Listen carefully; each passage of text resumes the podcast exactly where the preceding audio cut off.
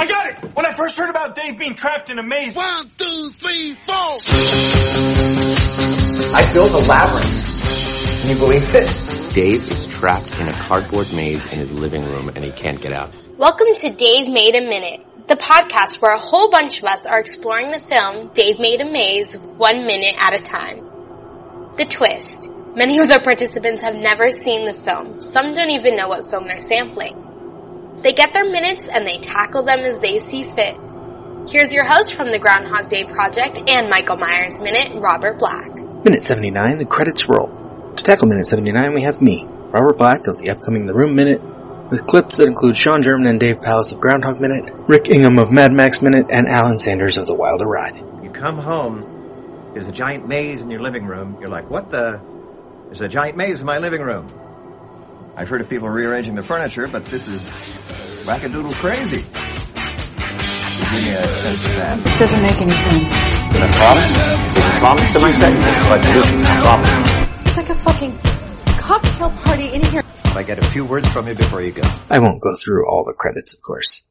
But everyone who worked on this movie, you created something beautiful, and I've enjoyed talking about it, and manipulating so many others to talk about it as well. As the credits roll, let's hear an outtake from minute 75 regarding references to other films.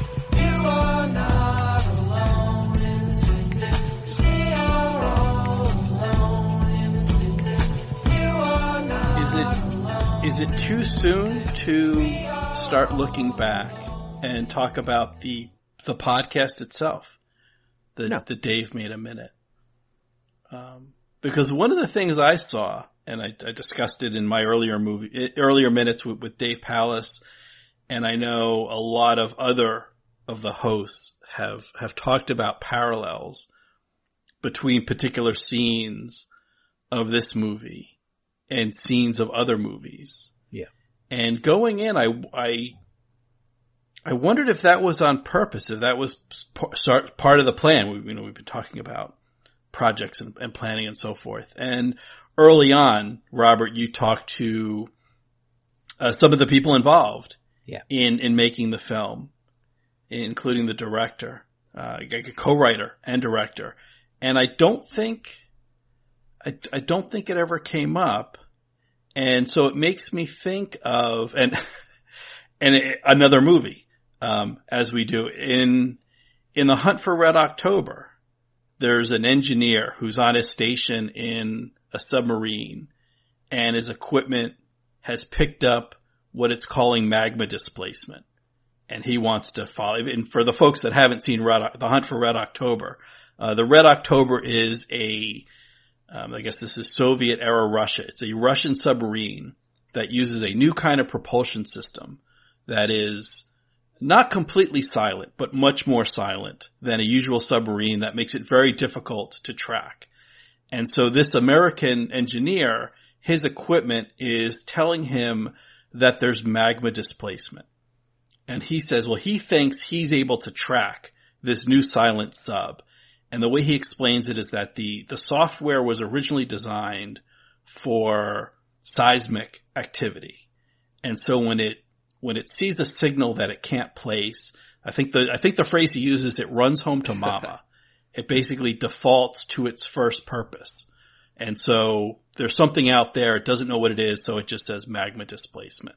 And this engineer figures out, oh, this displacement is really this new high-tech Soviet sub that's, that's hiding somewhere in the ocean.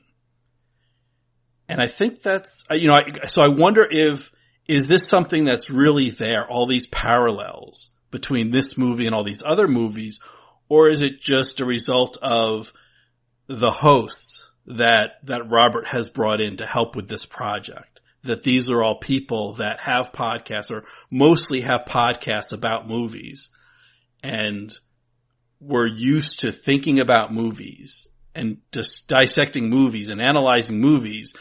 And so if you just give us a single minute of something and it turns out to be another movie, but it could have been a single minute of a, a play or a single minute of a television program. It's just a single minute of some drama without the whole, without the rest of the movie as reference. We kind of don't know where to go. So we run home to mama and, you know, kind of what do we know? What's, you know, sort of what's the currency of our culture, it's movie references and movie quotes and, and, and those sort of things. So I noticed almost every minute, or at least a majority of the minutes and a majority of the hosts, someone is saying, Oh, this is just like that movie. And the only, like the only concrete reference I think we have outside of what we've done in the podcast is there's the, the Kubrick Hall. There's the one corridor or the Kubrick corridor. There's the one section of the maze that looks like a corridor from 2001. And I think that's the only concrete reference, or at least that's the only concrete reference I know that comes from the movie makers. That's a reference to another movie. Everything else is stuff that, uh, you know, that we've put in. It comes from us as podcasters, but it's, yeah. So I wonder, like, is that, is that really there? Is that something that other people are seeing? Is it something the movie makers intended? Or again, is it just, we think in terms of movies and you're giving us something without a lot of reference to, you know, hang things on or, you know, um, points to give us reference. You're not giving us a, you know, a compass and a map to help us find our way. So we're going back to what we know, which is movies. So we think of, you know, so Harry directing this document, the, the, the documentary, documentary, Harry making the movie about Dave making the maze. You know, we, that's, well, that's like the filmmaker in Apocalypse Now and the face on the wall. Well, that's like the face in the mountain, the Gnome King in Return to Oz. And, you know, this magical thing. Oh, this is like Harry Potter. And oh, it's a trap. That's like Jedi or they're in, I think I think it's referenced as like a swamp, but there's there's one room that I swore like that's the trash compactor. That room, the the scene where they're on their knees to make it look like you know they're they're waist deep in paper. Like that's the trash compactor from Star Wars. There's no other way to put it. Um, you know, are these things are they are they are the are these things there, or is this something that we're bringing in as just people who are used to thinking in terms of scenes from movies? my impulse answer is a weird turn of phrase. A little bit of neither. Okay. Because of, because of a couple things. Having talked to the director Bill Watterson a few times since the interview that we recorded, I know that he loves movies and obsesses about movies kind of like some of us. Like he wanted to make a movie and had made other short films and stuff before this. This was his first movie that actually exists and got out there. But also, I think most of the references in this movie are not explicitly deliberate. That hallway, the Kubrick hallway on this, on like the soundtrack listing, it says like, I forget the title of the track, but it's like having lunch or having a conversation in the Kubrick hall. So that's deliberate. And that, but even hmm. that, when I mentioned it to Bill, he says he actually saw it more as the hallway from Empire Strikes Back. And so it's like two different things even in his head as to what was in that scene. But that also comes down to like, it's 2018, almost 19.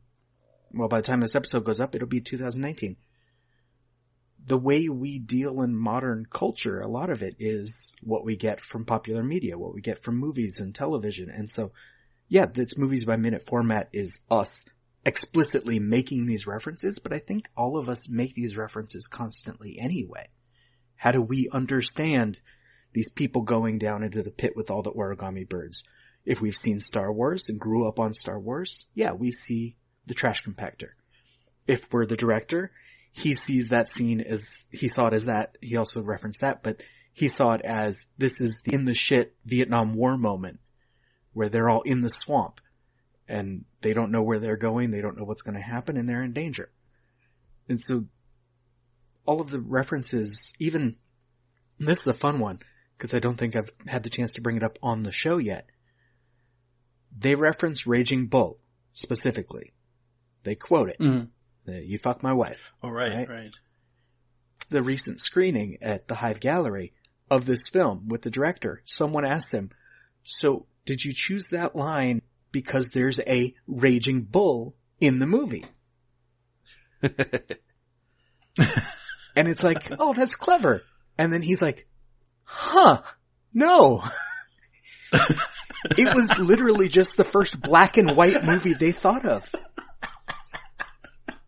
But just by sheer coincidence, it fits in a whole other way. And if you see that other connection, it makes it deeper even though it's not on purpose or it's not consciously on purpose, but it's still yeah, there. but for the for the sake of argument, they can say that it's on purpose. Oh, they certainly could claim If it, it- now. Yeah, he, If he, it makes him look good, he good, totally should have played that off. claim it was on purpose. In the moment being asked, he was See, like, no, it's just the first thing. I was like, that is awesome. See, that's why I, yeah, that, that's why I listen to podcasts about movies.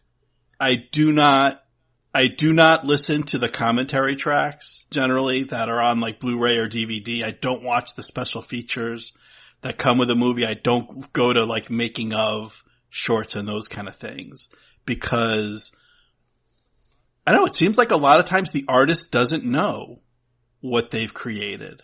And I think that's a, that's a perfect example because that's a Yeah. great connection. You know, the, the raging bull and the, the raging bull. Um, Even the other connections you're talking about making, just because they're not deliberate doesn't mean they're not in Bill's head and Steve's head when they're writing this. They might not be thinking, oh, this Right. is the Star Wars trash compactor scene. But if they grew up on Star Wars because they're about the same age as I am and I think you are, Sean. I think Rick's younger. Mhm. Um, I am. then when they're thinking about this self-contained room where you're in danger, of course, somewhere in the back of their mind, that's the scene in Star Wars. It doesn't mean that's what they're going for, but that's what they get. Because that's how they think of movies. That's how they think of a bunch of characters in like.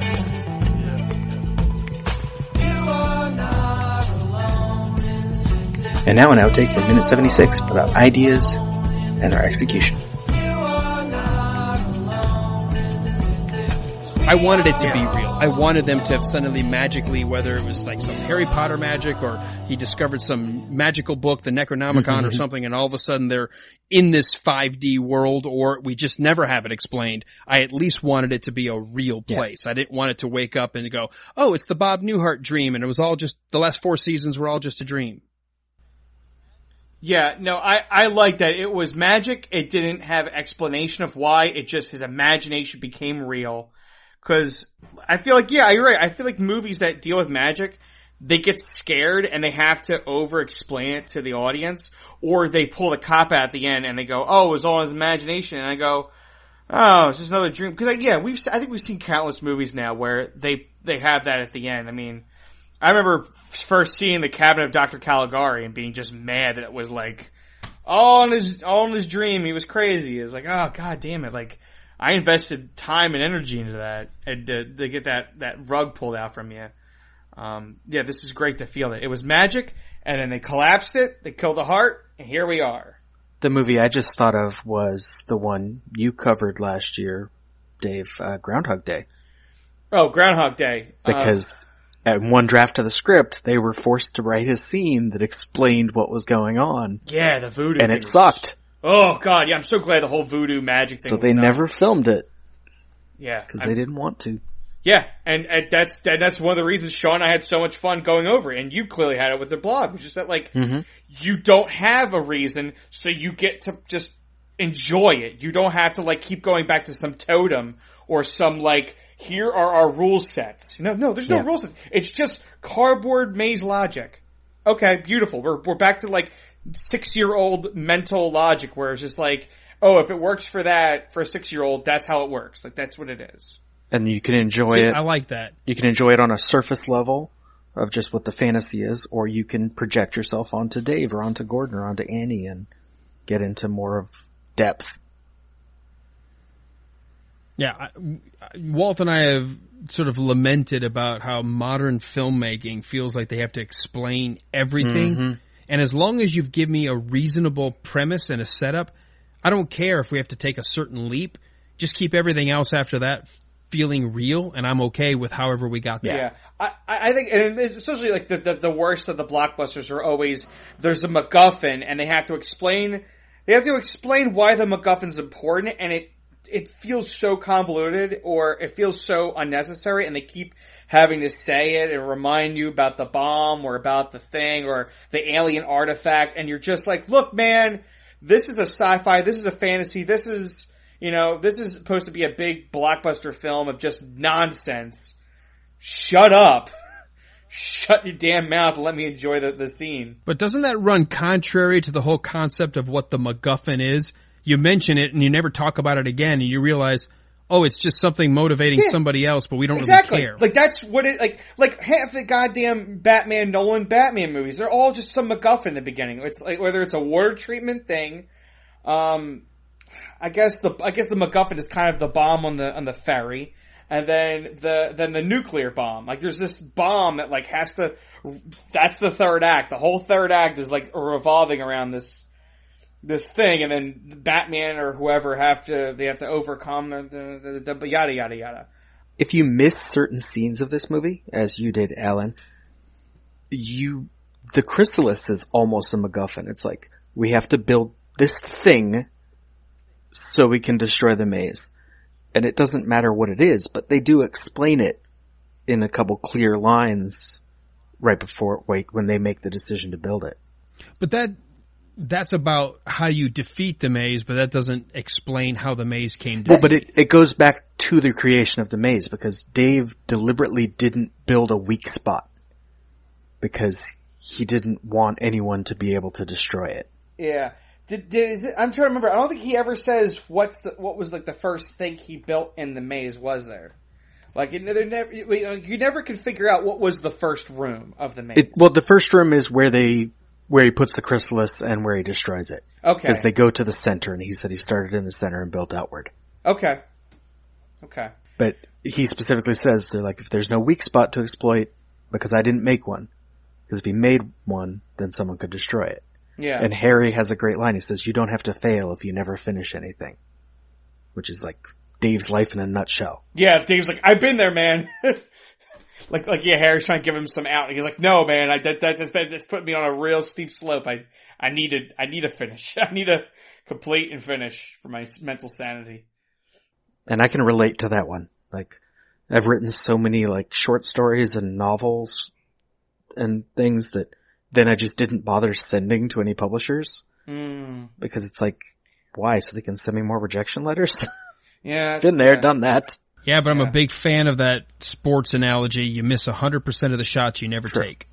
And that's a hard thing when you're a creative person to put yourself out there and decide, is this the shot that makes it or do I get it re, you know, do I get it rebounded? Do I get it, you know, blocked? Do I get it shoved right back down my face? I mean, I think we all deal with that. I think I, if I remember, you, you kind of, you kind of reminded me of, I think it was someone asked in an interview, they asked David Lynch one of those dumb questions like, where do you get your ideas from? You know, one of those things. But he actually had a half decent answer. He actually kind of like, didn't just like laugh it off. And he pretty much, I, I'm going to paraphrase it, but he pretty much just says that like, in his mind, there's a television and there's no remote and just things come on the screen. He gets all these ideas on the screen and he can't control the channel. Like if he says if he if he, if he knew where the the good ideas would come from, he would you know he would know and he'd be there. To be fair, that last line, and this is me editing the episode, that last line actually came from the interviewer and really from Leonard Cohen, not David Lynch, but it still fits. And so he's like, you got you got your pad and paper, and you write you write that idea that you saw on the screen. You write it down. He says then you come back to it, and he says that idea may be good, but it may be the start of something, a bigger picture of an idea. Like that's the here's a small piece of that idea, and you start thinking about it more, and you and you build off of it. So yeah, it's it's that idea of like, okay, maybe the book right now, maybe what you have right now, you're right, isn't it? But like you, but this character or this one story arc here, this is good. Like I know this is good. Maybe what I have so far, maybe the beginning of my book is not good, but this, I like this conflict. I like it between this guy and that guy, or you know, oh, she's got to go here or something, and then the yeah, you build that really good idea off of that. And you kind of restructure, where you you get to step back and you see what's important. By the way, here's the whole clip. An idea comes and you see it and you hear it and you know it. How does it come? It comes like on a TV in your mind.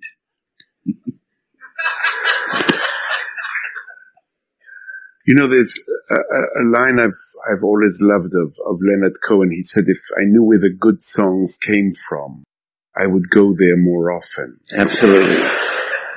People, we want, I, we don't do anything without an idea. So they're beautiful gifts. And I always say you desiring an idea is like a bait on a hook. Yeah. It can pull them in. And if you catch an idea that you love, that's a beautiful, beautiful day. And you write that idea down so you won't forget it. And that idea that you caught might just be a fragment of the whole, whatever it is you're working on. But now you have even more bait. Thinking about that small fragment, that little fish will bring in more and they'll come in and they'll hook on and more and more come in and pretty soon you might have a script or a chair or a painting or an idea for a painting. But they come as in small, more often than not, small fragments. I like to think of it as in the other room, the puzzle is all together, but they keep flipping in just one piece at a time. In the other room, over there. in, in a sense, David, there's always another room somewhere. Mm-hmm. That's a beautiful thing to think about. Let's think about it a bit. No, you think about it. like I, I remember, I wrote a few quote books, but it was mostly like me as a kid in high school. I'd read like or watch a movie and then like try to write a book that's like ninety percent me. Just I watched SWAT and I just wanted to make my own cop action movie, you know. so was, and, I, and I think about it now. I go, and I didn't finish the book. I I had some megalomaniac guy who's going to blow up the Swiss Alps, some some baloney like that, you know. so so uh, I, I I do I get that vibe of this, and I just you know I went through high school and I, and I, I did, and I'm sure somewhere there's a there's a marble notebook of of those of half of a half written novel. But isn't that the interesting thing about the creative process? Because I've yet to be able to finish anything because I don't plot it out enough that by the time I get to a third of the way or half of the way through, I've written myself into a corner. And then I go back and I look at other people and they say, oh, you got to know kind of an idea where you're going. Let the characters breathe and speak, but you still need to know where they need to go. Yeah. And that's always been my problem is I never plot out enough of it that I end up writing myself into a corner. I think, well, I think, I think at least with my one dumb novel I wrote in high school, it's just like, I look back and I know, like, I wrote half of it and I introduced the villain and the villain's convoluted plan of like, I don't know, I think he was trying to blow up Vatican City or something. I made some kind of megalomaniac guy. And he was going to blow up the Swiss Alps or something like that and destroy like that part of Europe into Italy. Some, some, something to that extent. Um, but I remember like being like, like thinking the ending and being like, yeah, this is like a generic action movie. Like, I don't think this is good enough. And I, all I keep imagining is Colin Farrell. I'm like, eh, I'm, I'm thinking too small, you know, too small minded because I just watched SWAT, you know.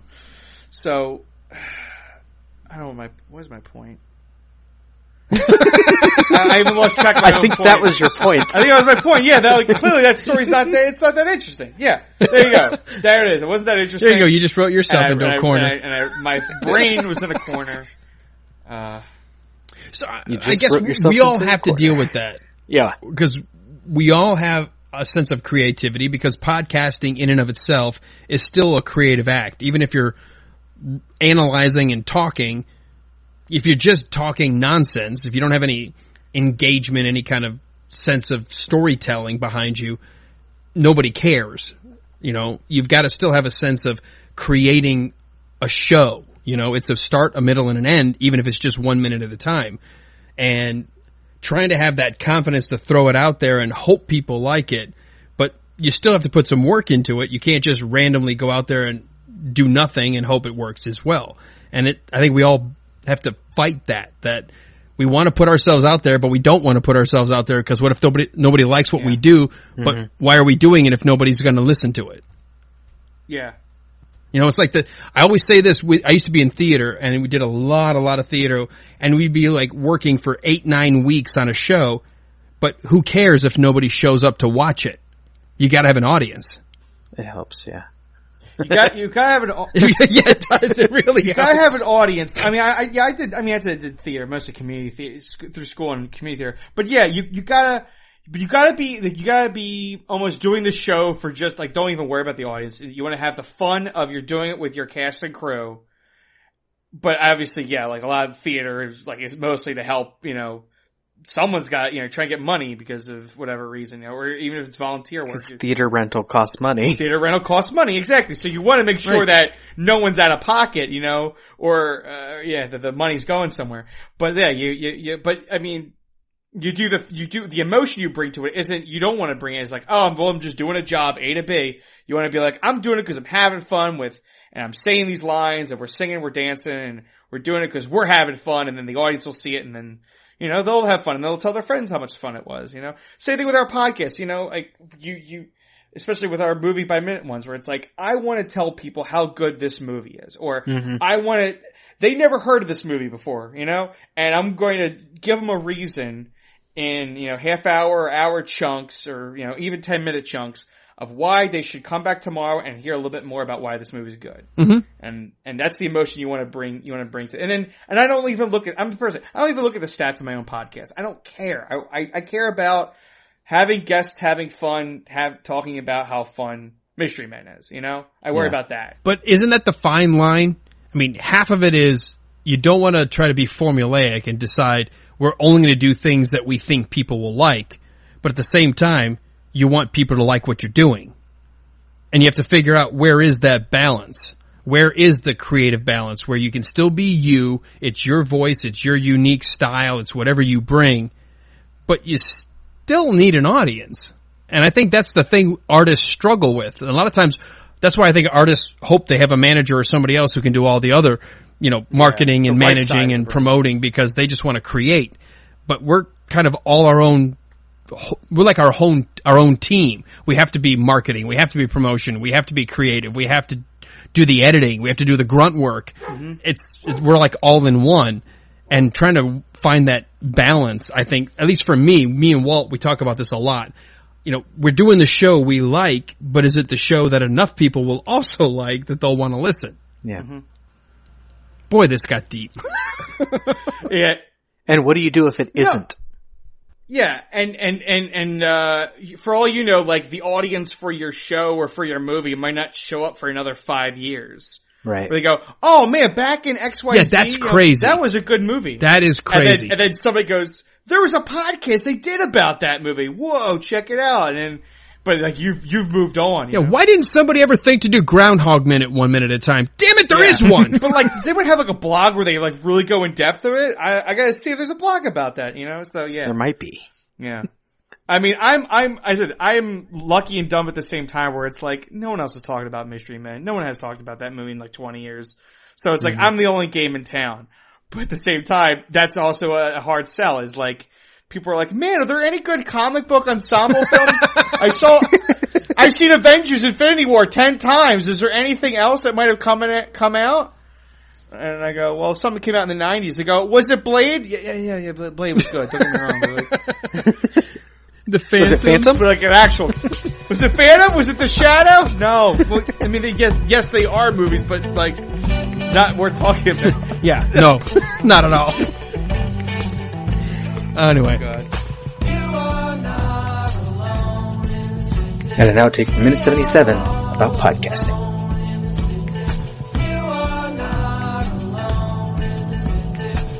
I think it's a good film, and I think it's well. I think every every one of the hosts previously that has just seen a few minutes, just seen the three or four minutes that they've covered. I think they've all said that they're interested, or all the people that I don't think anyone has said they're not interested in seeing the rest of the movie. That all the folks that have expressed an opinion one way or the other have said, I now want to see the whole thing. And several have gone on to watch the movie once they finish recording their minutes. Yeah. Good for them. Mhm. I think they'll be rewarded. I think there's a good lesson there. And I think it draws, it draws some parallels to what, what you've been doing, Robert, uh, because this, to a large extent, this movies by minutes thing and I don't know, maybe it, it applies to podcasting in general. It's a very solitary Yeah. uh, endeavor, or at least I found even um, even with guests. Yep.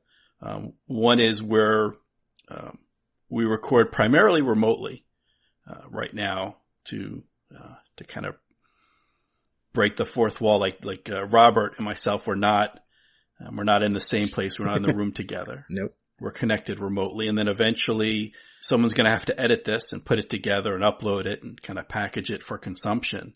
And that is certainly a solitary endeavor, the editing and, and so forth. Yeah.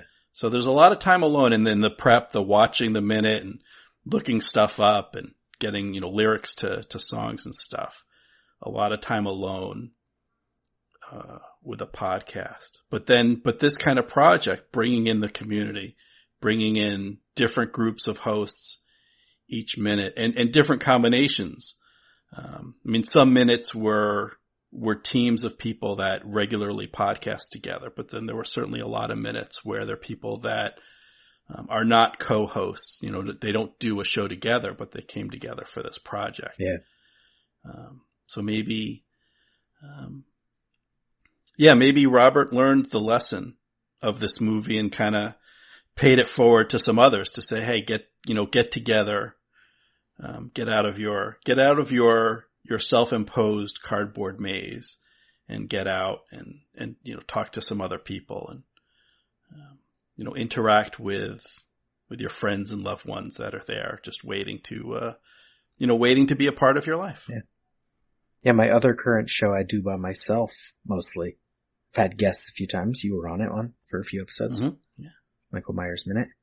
My upcoming, I guess, two projects, I have co-hosts lined up because I, doing it alone worked and thematically I made it work as I went because Halloween is all about being stalked and ending up alone. Mhm.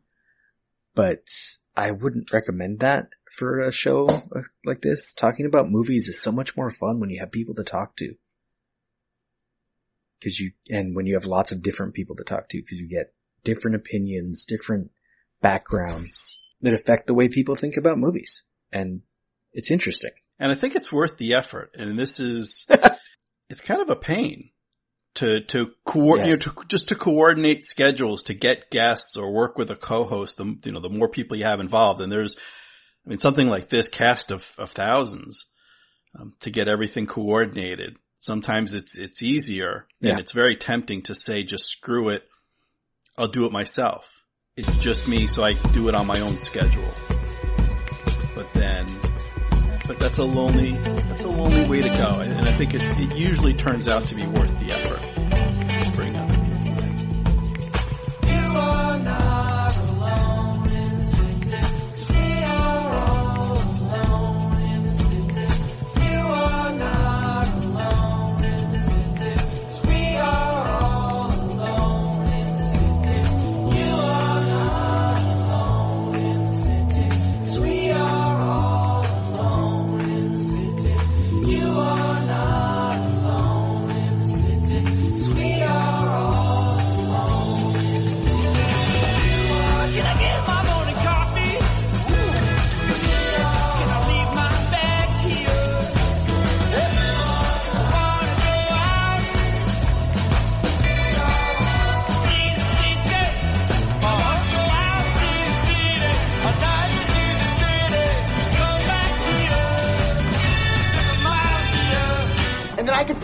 disarm all the traps.